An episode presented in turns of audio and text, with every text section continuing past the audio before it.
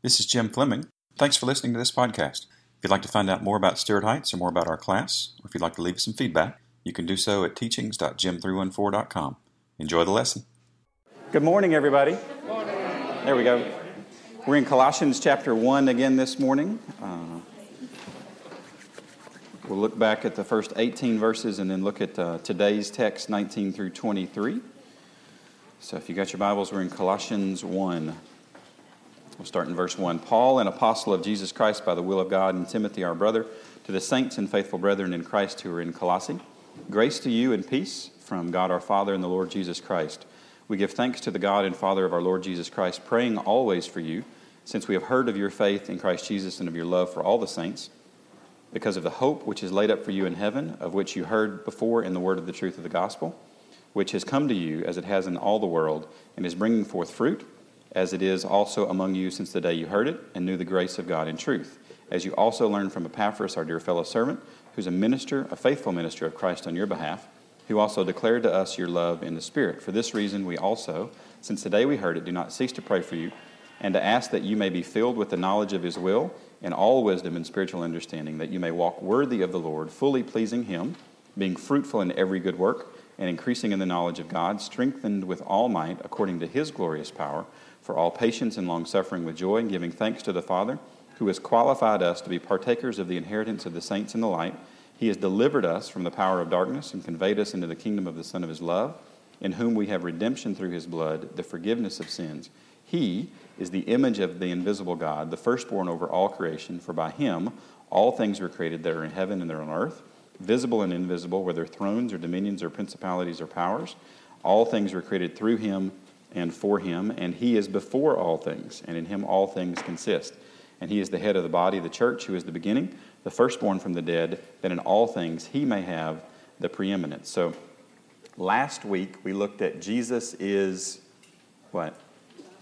Above all. He is better than everything else. And this week we kind of shift to the implications of that and how good that is for us as God's children. So verse 19, for it pleased the Father that in him, in Jesus, all the fullness should dwell, and by him to reconcile all things to himself. By him, whether things on earth or things in heaven, having made peace through the blood of his cross. And you, who once were alienated and enemies in your mind by wicked works, yet now he has reconciled in the body of his flesh through death, to present you holy and blameless and above reproach in his sight. If indeed you continue in the faith, grounded and steadfast, and are not moved away from the hope of the gospel, which you have heard, which was preached to every creature under heaven, of which I, Paul, became a minister. So today's text is reconciled in Christ. And this word reconciled can be used in a lot of different ways. So I actually looked it up on Wikipedia this week. It can be used obviously religiously, relationally. It's also an accounting term, and it's used in the U.S. Senate. Anybody know about the Senate usage? I read the definition of the Senate like 6 times, and I still couldn't figure out what they were talking about. So if they stay confused, I get it. It's because their rules are just ridiculous. But relationally, it means two sides coming together that were previously at odds. It's the end of conflict. It's the beginning of harmony. And it's used in the Bible. Here's your first blanks. It is God exchanging my separated relationship with him with a peaceful relationship with him through the finished work of Christ. My separated relationship with him with a peaceful relationship with him. So verse 19, we'll start there and we'll go through 23 today. So it says, for it pleased, or thought well of, the Father, that in him, Jesus, all the fullness. Now this word fullness shows up a lot of different times in Colossians. It shows up 7 different times in a couple different ways. But one of the heresies that we think existed in the Colossian church was that Jesus was a God or somewhere in the mix. He wasn't the man, he was somewhere in the mix. So the Colossians thought that, or the teachers in Colossae thought that there were all sorts of different ranks and hierarchies and levels of importance with things that we could and couldn't see. So when he goes through this last passage that we looked at last week and says Jesus is better than all these things, Paul's basically putting Jesus above all those. But this word fullness, is the word that the Colossian heretics, the false teachers, would use to describe their gods and how much God was present in the collective pantheon of all their gods. Okay? So they would look at everything that they worshiped and they would say, in all of that together, there is the fullness of God. And Paul is saying, nope, there is fullness of God, but it is in Jesus Christ. So he's directly opposing what these false teachers were teaching. Wearsby calls it the sum of all the divine power and attributes of everything that is Jesus, and he is fully God. Now, some of you are like me. You have a physical handicap, right? How many of you have this physical handicap? I can't see your hands because I took mine off. So now I can see your hands. There we go. So I don't see very well. I used to see really well up close. Yeah, I got nothing anymore. I don't see very well at all because things aren't in focus without my glasses. And one of the commentators says that the Lord Jesus has brought God into focus for us, which I thought was a really neat way to say this. It was I can see God clearly because the fullness of God came to earth, and we have written works about it. So just like I can't see well without my glasses, I can't see God clearly without Christ. So this word, all the fullness, this is everything that is God, should dwell. Your blank there is house permanently. To house permanently. And it's really not we're hanging out for a couple of days, or we're hanging out for a couple of weeks, or a couple of months. This is I am here forever. Barnes has an extended quote. I'll read this to you. There's nothing necessary to be done in our salvation which Jesus is not qualified to do. There's nothing which we need to enable us to perform our duties, to meet temptation, to bear trial, which he is not able to impart. In no situation of trouble and danger will the church find that there is a deficiency in him. In no enterprise to which she can put her hands will there be a lack of power in her great head to enable her to accomplish what he calls her to do. We may go to him in all our troubles, weaknesses, temptations, and needs, and may be supplied from his fullness. I like that. It's there. That's what we've got. We've got everything that we need there. In verse 20, what does verse 20 start with? All right, stand up with me, guys. You guys are dead this morning. Stand up. Yes, I will resort to this. That's fine. What does verse 20 start with? And. What did we talk about last week? Thank you. There's more. He keeps going with this thing. He just can't get enough of Jesus. So, and what? And what? How many of you have by? How many of you have through? Anybody have anything else? Hey, Breams, you're back. Worldwide tour's over. Welcome back. You have you? You. Anybody else have anything else? So you'll see all these little prepositions. And honestly, in Greek, they can be translated like 5 different ways. It's really pretty close to the same thing. So, and by who? Him. By who is him? By Jesus. By him to what? To reconcile. So what does that word mean? It's to exchange. All right. You're going to want to volunteer for this. You ready? Who has a dollar bill? I really thought somebody would put their hands up. You got a quarter. That's even better. That'll work. So I got a quarter. Can you hang on to this for a second? Sure. Thanks. Don't pull too hard. It's connected. Okay. You got a quarter. So we're going to exchange. Okay. So how many? Are there any accountants? Yeah, I know. Are there any accountants in the room? Is anybody an accountant? All right, Jessica. Tell me if this is what the accounting word for reconcile means. He's got a quarter. I'm going to give him a dollar. I want your quarter. Thank you. It's a good try. Is that what reconcile means? No. What does reconcile mean in accounting speak? They have to match. And if they don't match, what happens? Auditors come. Yes, you get to meet people who are really not your friends as much as they say that you're your friends, right?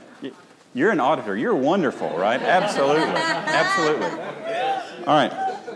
So I have a quarter. Does anybody want to exchange? I have a quarter. Anybody want to exchange? I have a dime. All right.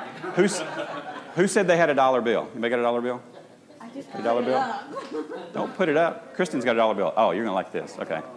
Here you go. Hang on again. So, please tell me I put it in here. Julie, did you give me? Oh, there it is. We're going to exchange, okay?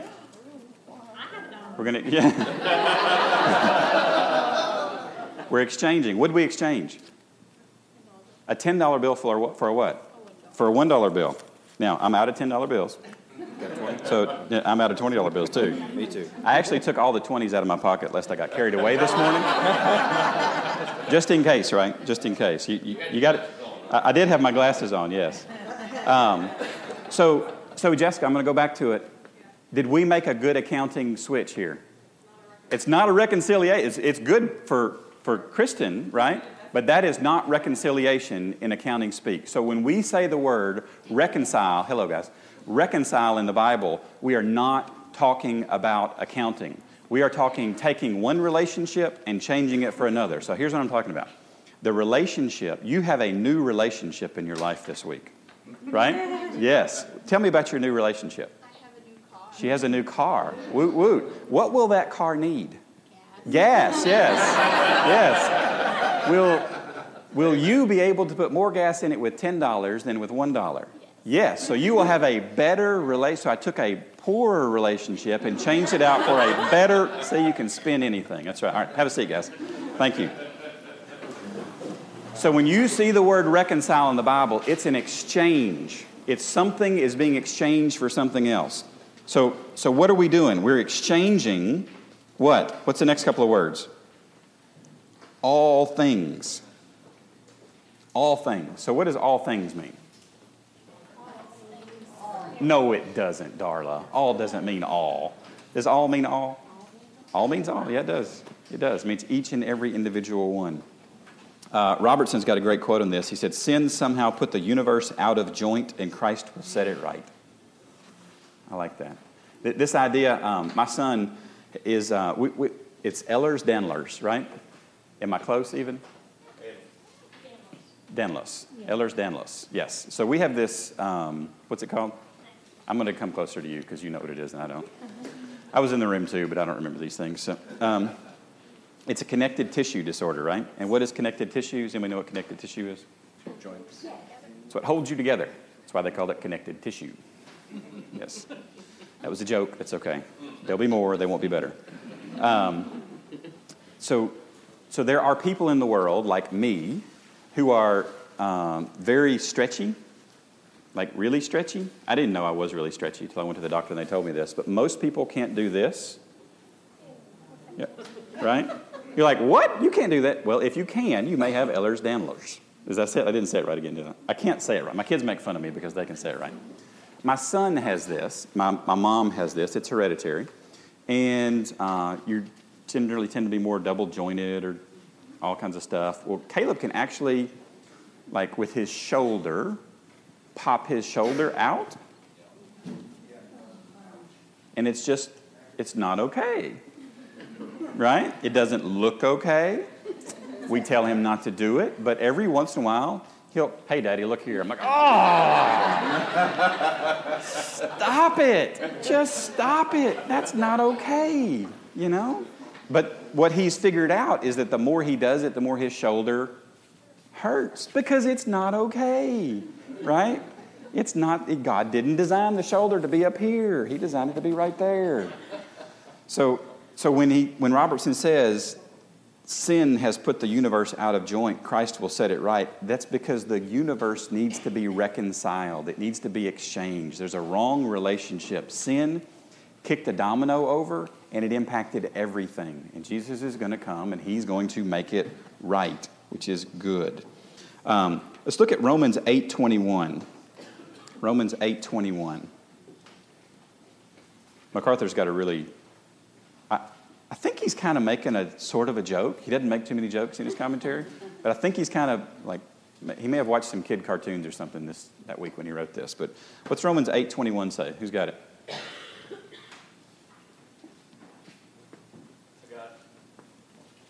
Creation itself also will be set free from its slavery to corruption into the freedom of... What's in slavery? Creation. Does that sound like a person? No, it kind of sounds like a thing, right? Like all of creation. The universe is in slavery. When Adam and Eve sinned in the garden, it impacted more than man. It impacted the universe. The universe is broken. So when you have those bad days, when you go like, why is everything broken? Because it's broken. And there's not an answer until Jesus comes and reconciles it and fixes it. And it will happen one day. So MacArthur's quote here, it says, it's almost like we might say that God will make friends with the universe again. I thought it was funny. I think he is making a joke there. So he is. So what does he reconcile it to? So all right, we're going to go back to our accounting term here. All right, so reconciliation means what? Things have to match. And if they don't match, what do you do? You make an adjustment. And what is an adjustment?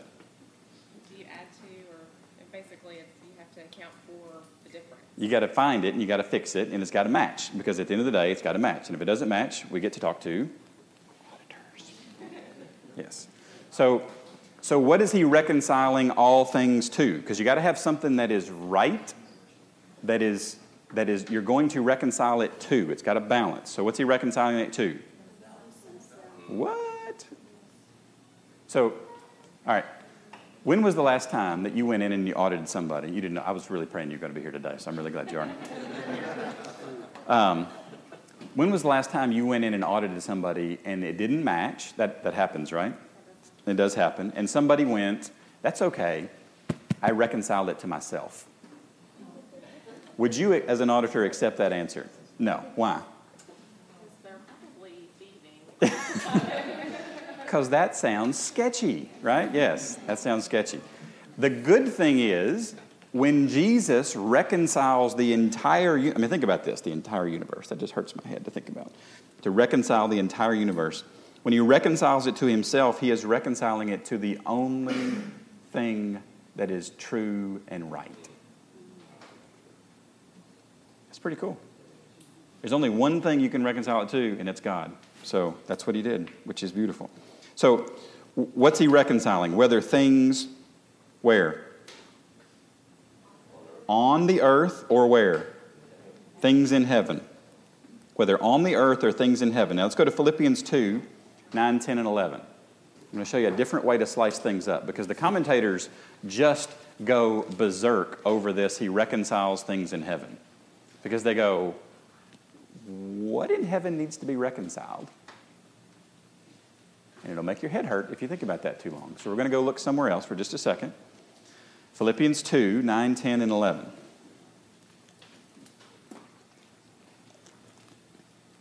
Who's got it? Dave, you got it? Yeah. Therefore, God has also has highly exalted him and given him the name which is above every name. So who are we talking about? Just talk about Jesus. Talking about Jesus, that's right. Yep. That at the name of Jesus, every knee should bow, of those in heaven and those of earth and those under the earth. That every those three places are again where? Heaven, those on the earth, and those under the earth. Three different locations. Okay, let's keep going. And that every tongue shall confess that Jesus Christ is Lord. So where are the three places that people will confess that Jesus Christ is Lord? Heaven, on earth, and under the earth. What would we be talking about with under the earth? Hell. Right, okay. That's a biblical euphemism for hell. So go back to Colossians. Where are the two locations here? Heaven and on the earth. And say under the earth. There are people in the world called universalists who believe that God will reconcile every person to himself, and that all will be saved, and they use this passage to, watch me, prove it, air quotes here. That is not what this passage teaches. On the earth and in heaven will be reconciled to him. It does not say anything about under the earth. Phillips has a great quote on this. He says, God's reign extends to three realms: on the earth, under the earth, in heaven. His reconciliation extends only to two realms, on the earth and in the heavens. Okay?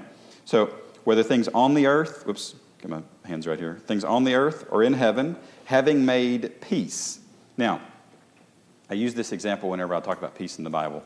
So the UN, the United Nations, has people that we pay to go to different places and do what? Keep the peace. To keep the peace. This is different than making peace. Keeping the peace is what we do in our house with our kids. We try to get them not to kill each other because we don't want to show up in the paper because that's awkward, right? So we keep the peace. This is not the word for keeping peace. This is the word for making peace. There is a war. We're going to go into it and we're going to make peace. Totally different concept. Another way to translate this, and a lot of the commentators use this word, is harmonizing. That's your blank. Harmonizing.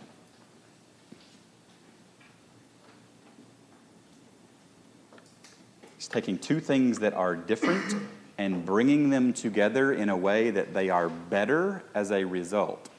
Now, I'm not a musical person, so I will not attempt to brutally abuse musical terminology, but there is a thing called two-part harmony and a thing called four-part harmony. Am I right, Dave?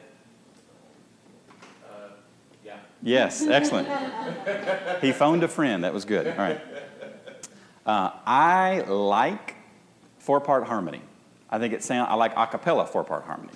I think it sounds really, really cool because you hear something that is completely different than each individual person singing. The group is better than the individual parts. That's what this is. The peace is made. The harmony is there. There is now a relationship that is right, that is better than it was before.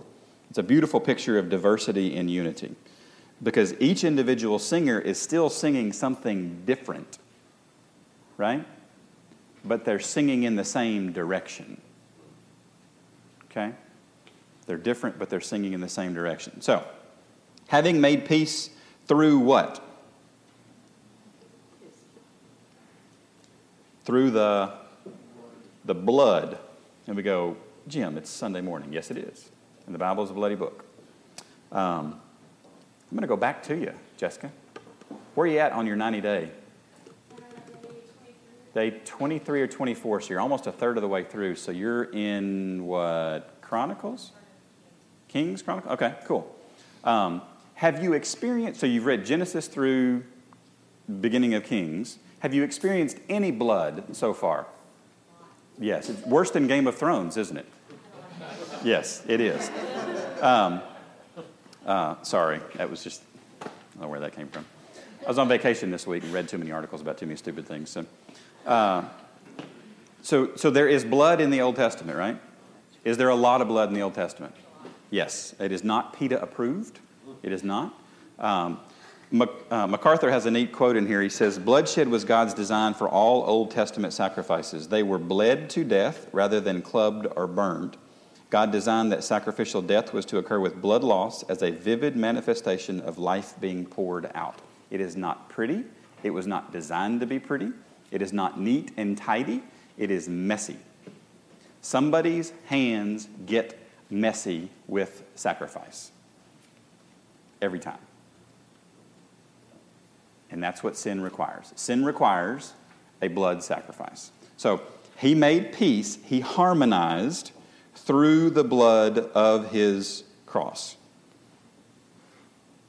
So it was messy and it was ugly and he didn't shy away from it. And verse 21 begins with what? And there's more. Yes, there is. So he's talking to the Colossians, but indirectly to us, who were once alienated or strangers or non-participants. Did I put the Robertson quote in there? There's not a Robertson quote in there? All right, so sometimes there's really complicated things in the commentaries. This is the paraphrastic perfect passive participle. I'd never seen the word paraphrastic before. Googled it. Google didn't know what to do with that. Those are the words that make me nervous when Google goes, yeah, I got nothing. It took me 0.0 seconds to tell you I got nothing, right? The paraphrastic perfect passive participle means a continuing state. So you who were once alienated, you were in this continual state of alienation and enemies or hateful, hostile foes in your where? in your mind. So we were enemies in our mind. We hated God in our mind. Philip says sin alienates us from God mentally and morally. Mentally and morally. Because we think about the moral aspect of it. We think about we missed the mark, we had some wrong behavior, we acted out in some way, but it broke my brain too. Remember we talked about sin, that domino that kicked off that ruined everything in the universe. It broke not only Adam and Eve's bodies, it broke their brains too. We don't think the right way. So we're enemies in your mind by wicked, or I think I put all the words in your handout. Hurtful, evil, diseased, degenerate, culpable, derelict, vicious, mischievous, guilty, sinning, bad, evil, grievous, harmful, lewd, malicious, wicked. However you want to slice it. Bad.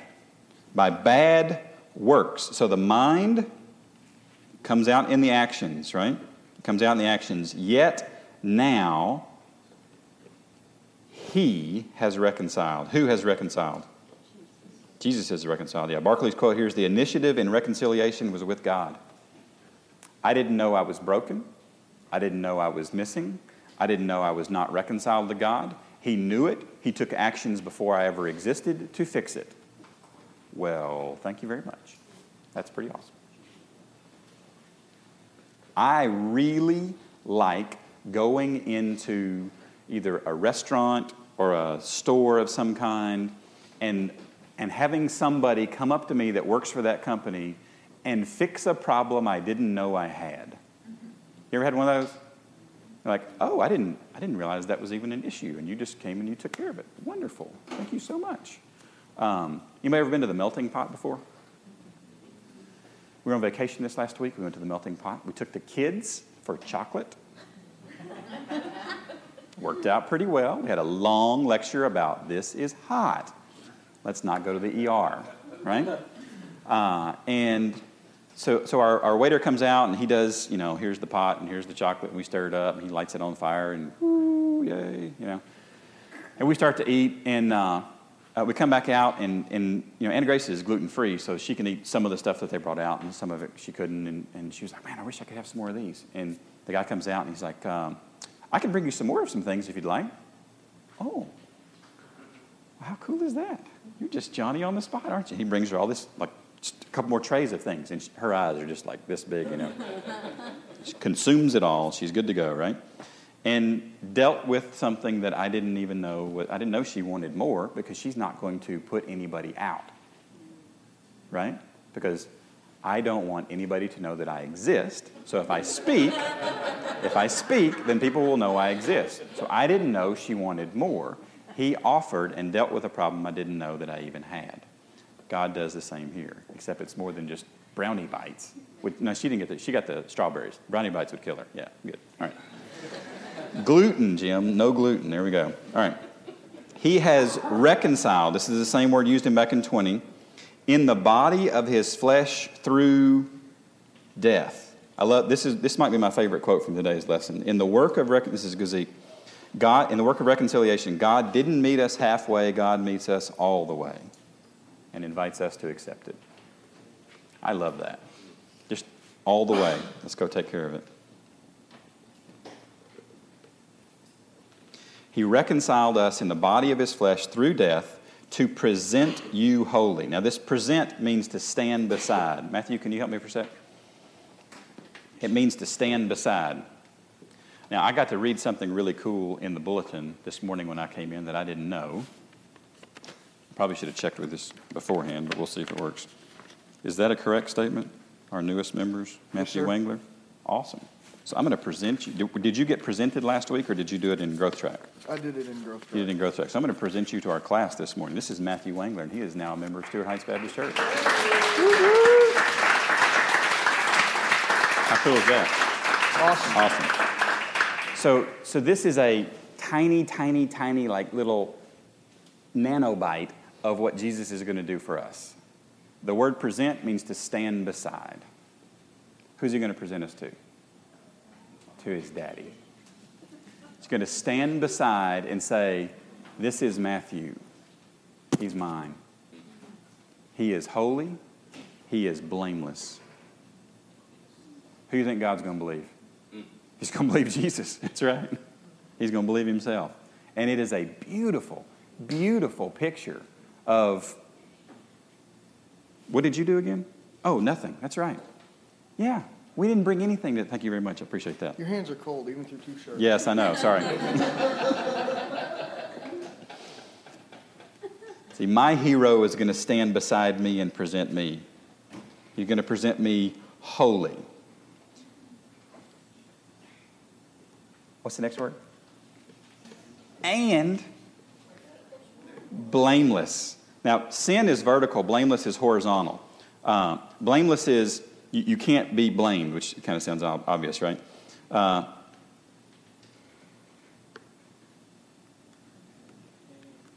And above reproach. Now, this is a neat word. All right, Miss Rachel, what is the name of the young lady next to you? Grace. Grace. Hello, Grace. Hi. I'm Jim. Grace, you're how old? 10. 10 years old. Excellent. Have you committed mass murder? No. How many of you thought that was an odd question for me to ask Grace? You may think that was an odd question for me to ask us? Yes, it was an odd. I appreciate you answering no, because if you'd answered yes, you'd have totally ruined the example, right? And it would have wigged us all out. So of course she has it. She's 10 years old. Why in the world would I think that is even possible? That's what this word is, the above reproach. This is a word, it's a legal word. It means in a court of law that if somebody accused or brought a charge against somebody, that everybody in the room would go, who? What? What? You can't possibly think that that person did this. And this is used of us standing in front of God because of what Jesus did. So Jesus is going to introduce us to God in a holy, blameless, above reproach, so that when we stand before God, God will not even be able to, I struggle with even saying this, the thought will not come into his mind that we could be guilty.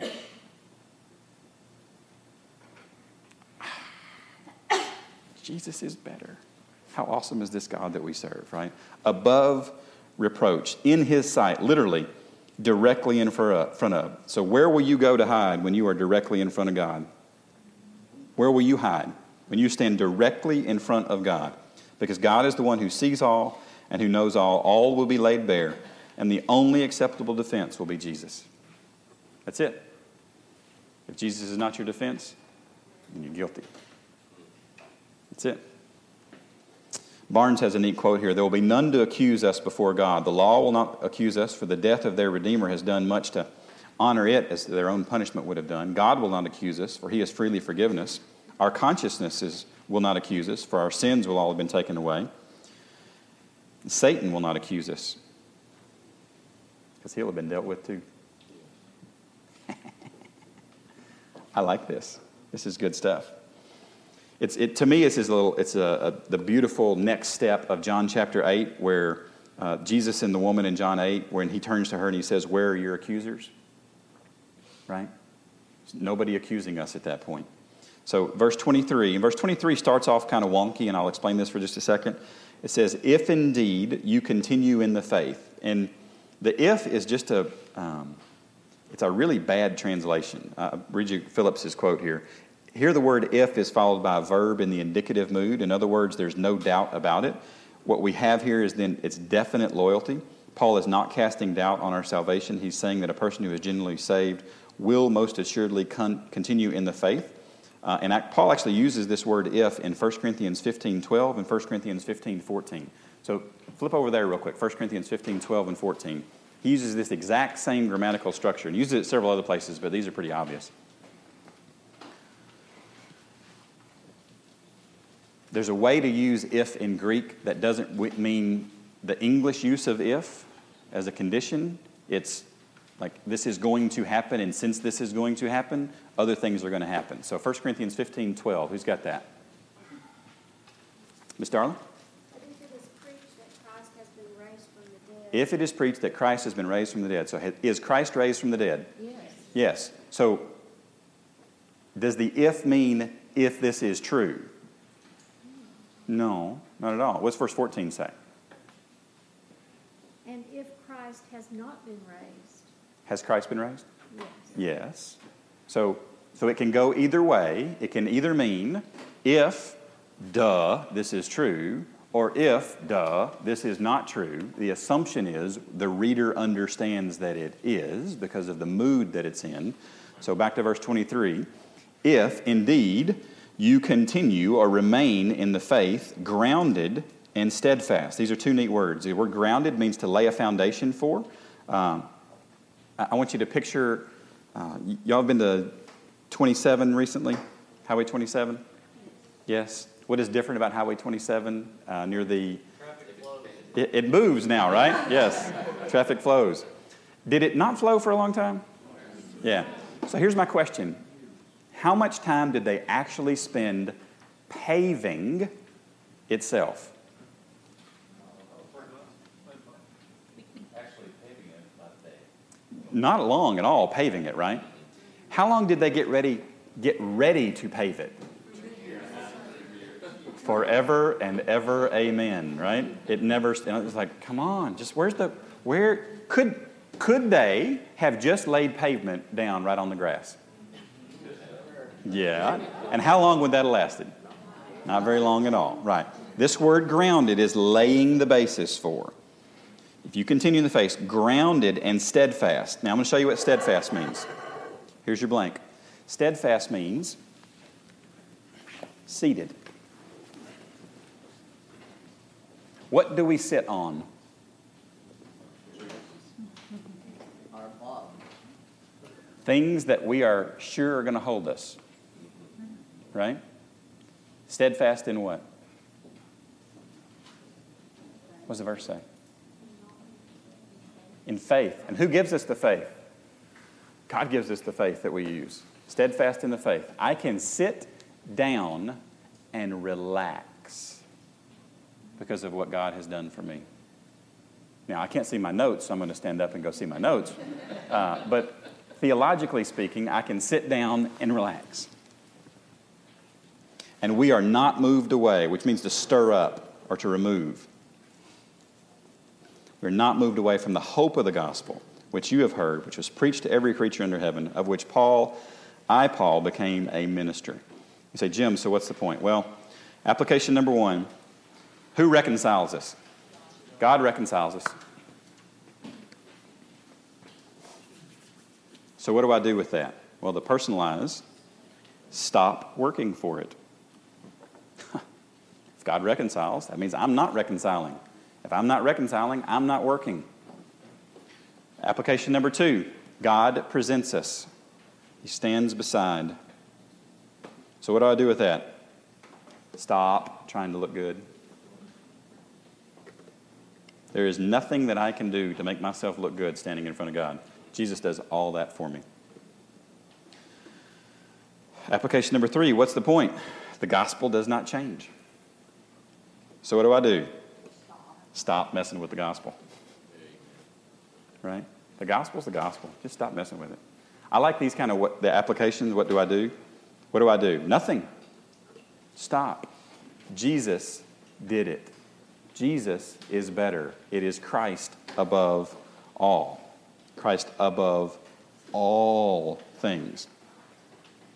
So, that is week 5 of Colossians. There will be more. I am excited about the more. Because there are more ands, Jesse. There are more ands in this book. I'm excited about those. All right. At your tables is a piece of paper. If you will take a sec and put your prayer requests on the weekly update, make sure everybody's name, even the little ones, even the 10 and 11-year-olds, yes. Everybody's name is on the bottom in the attendance section, if you would. Take a sec and pray as a table for those prayer requests. We are going to take the tables and chairs down today, all except for this middle one. We will leave this middle one up, but all the other tables and chairs do come down today. You're exempted from the work, so you stop today. That's awesome. All right, thanks for coming today, guys.